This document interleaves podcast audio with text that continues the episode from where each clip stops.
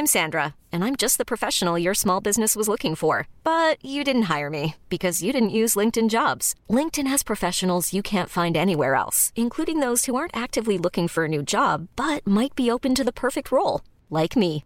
In a given month, over 70% of LinkedIn users don't visit other leading job sites. So if you're not looking on LinkedIn, you'll miss out on great candidates like Sandra. Start hiring professionals like a professional. Post your free job on linkedin.com/achieve today.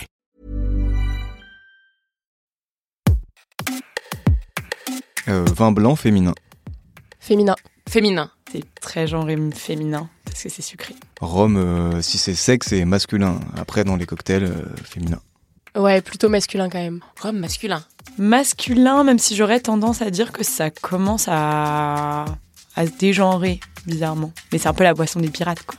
La bière, c'est 50-50 maintenant, mais plutôt masculin au départ. Masculin. Masculin. Bière, euh, encore une fois, je pense que c'est le côté euh, masculin parce que sportif. euh, Enfin, lié au, à l'ambiance de, de gros, de gros bonhommes, quoi. On aime le foot et on aime la bière, quoi. Cosmopolitain, Féminin. Féminin, mais comme tous les cocktails en règle générale, euh, plus. Féminin. Sex and the City.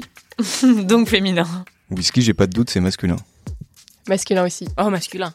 L'alcool le plus masculin, c'est vraiment le whisky pour moi. Un truc euh, bien vieux, euh, bien tourbé, euh, qui, voilà, qui, sent la masculinité, quoi. est-ce que l'alcool a un genre féminin, masculin? Pourquoi on répond whisky, bons hommes, cosmopolitain, les femmes?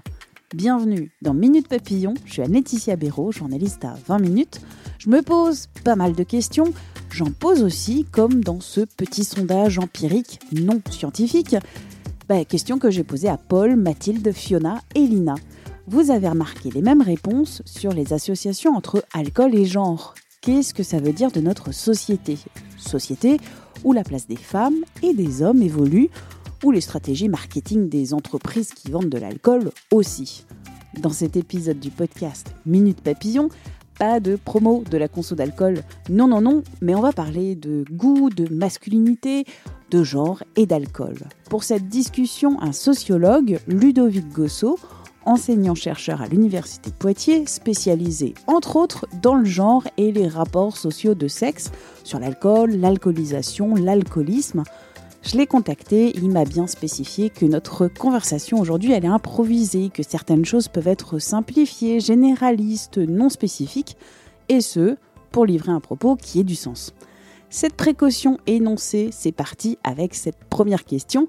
Est-ce que c'est une vue de l'esprit ou est-ce qu'il y a une quelconque réalité entre les alcools, les cocktails et le genre? Dans un premier temps, par rapport à votre euh, impression générale, je dirais qu'elle est tout à fait fondée dans le sens où euh, il y a un certain nombre de travaux maintenant euh, qui ont montré qu'il y avait déjà une association très forte entre l'alcool, l'alcoolisation, le fait de boire et sans doute plus encore le fait de s'enivrer et le genre, en particulier la masculinité. En tout cas dans nos pays, puisque je suis sociologue, je ne suis pas anthropologue.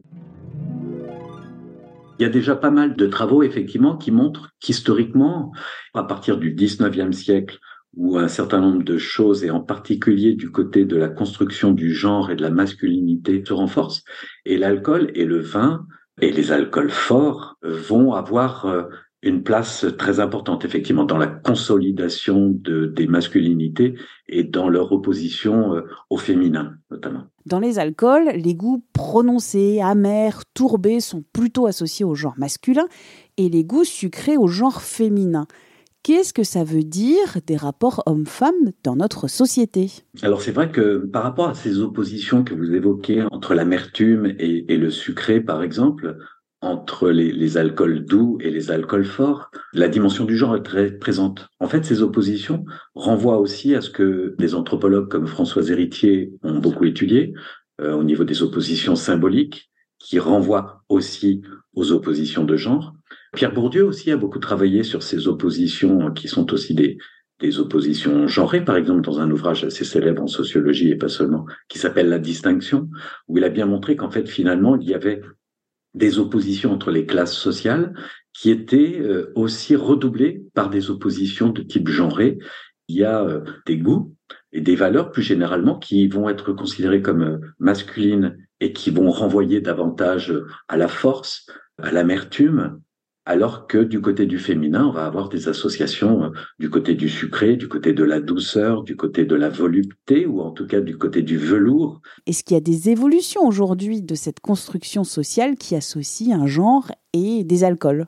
On peut envisager qu'il y a eu des modifications par rapport à, ce qu'il en était euh, il y a une cinquantaine d'années encore dans les modes de consommation et, dans, dans ces clivages de genre. Donc il y a des, des évolutions, il y a des changements, mais ce qui ne veut pas dire que le genre a disparu, puisqu'en fait, il structure les consommations et, même, comme vous le dites aussi, hein, le, fait de développer certaines appétences à l'égard de certaines saveurs ou de certains goûts plutôt que d'autres, et tout ça étant construit, notamment au cours de la socialisation. On sait que les garçons et les filles ne sont pas éduqués, ne sont pas élevés, ne sont pas socialisés de la même façon, et en particulier par rapport à l'usage de l'alcool. Dans les catégories populaires, il ne va pas y avoir d'association du côté des filles entre les, consommations, par exemple d'alcool, et la féminité, alors qu'il y en a encore aujourd'hui, surtout dans les milieux populaires, entre la masculinité et la consommation d'alcool du côté des garçons.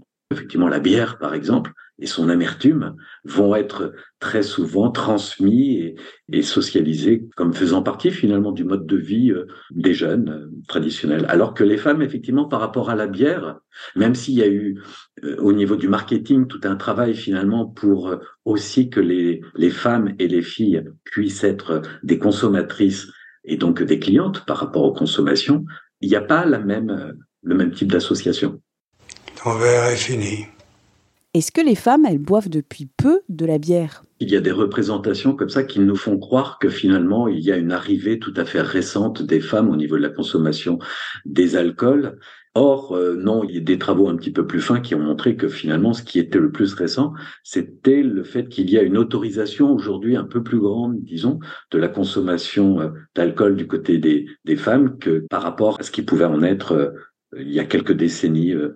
Mais euh, c'est vrai que Didier Nourisson, par exemple, dans son ouvrage qui s'appelle Le buveur du 19e siècle, il, met quand même en évidence qu'il y a un clivage très fort qui se met en place au 19e siècle et qui tend à essayer d'écarter les femmes de la consommation, que ce soit sur un plan euh, concret, réel, que ce soit au niveau des représentations. Et du coup, les représentations des buveuses, elles sont déjà beaucoup moins euh, développées que les représentations et les mises en scène des buveurs, et surtout, elles sont beaucoup plus dramatisées. Donc finalement, il y a un traitement quand même très euh, dissymétrique qui euh, continue à entretenir effectivement les privilèges masculins par rapport à la consommation et, et la surconsommation.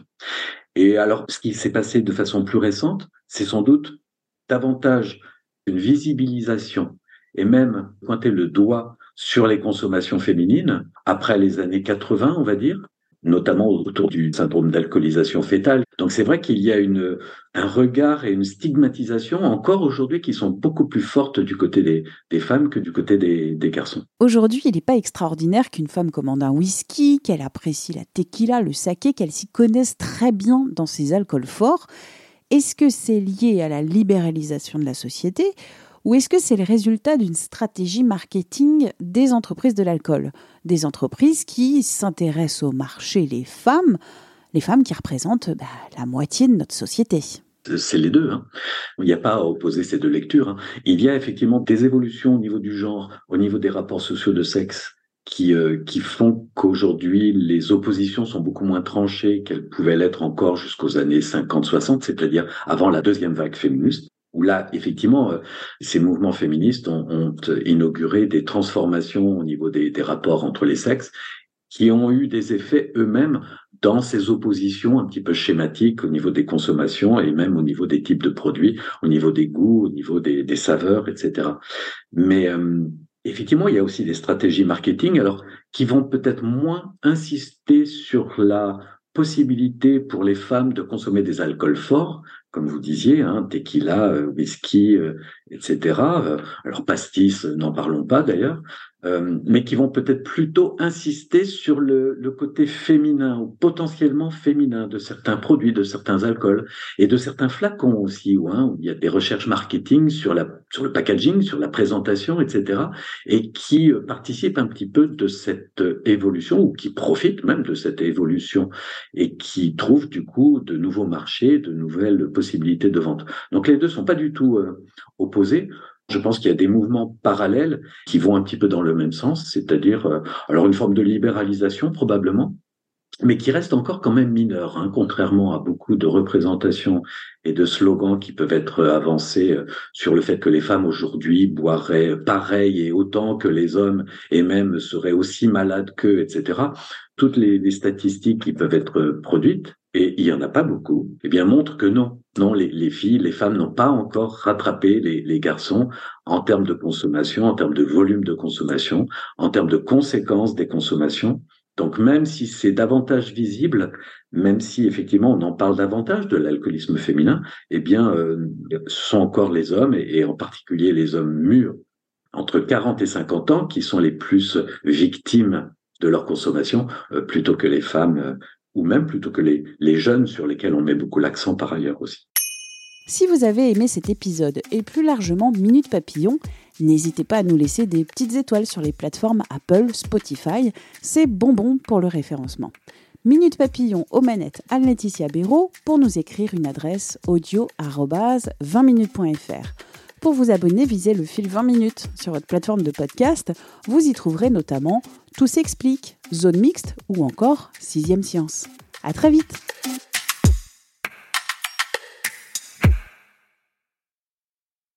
On ne va pas se quitter comme ça. Vous avez aimé cet épisode? Sportif, généraliste, sexo ou scientifique, varié mais toujours bien informé. Découvrez les autres podcasts de la rédaction 20 minutes sur votre application d'écoute préférée ou directement sur podcast au pluriel.20minutes.fr. Et merci de nous avoir écoutés.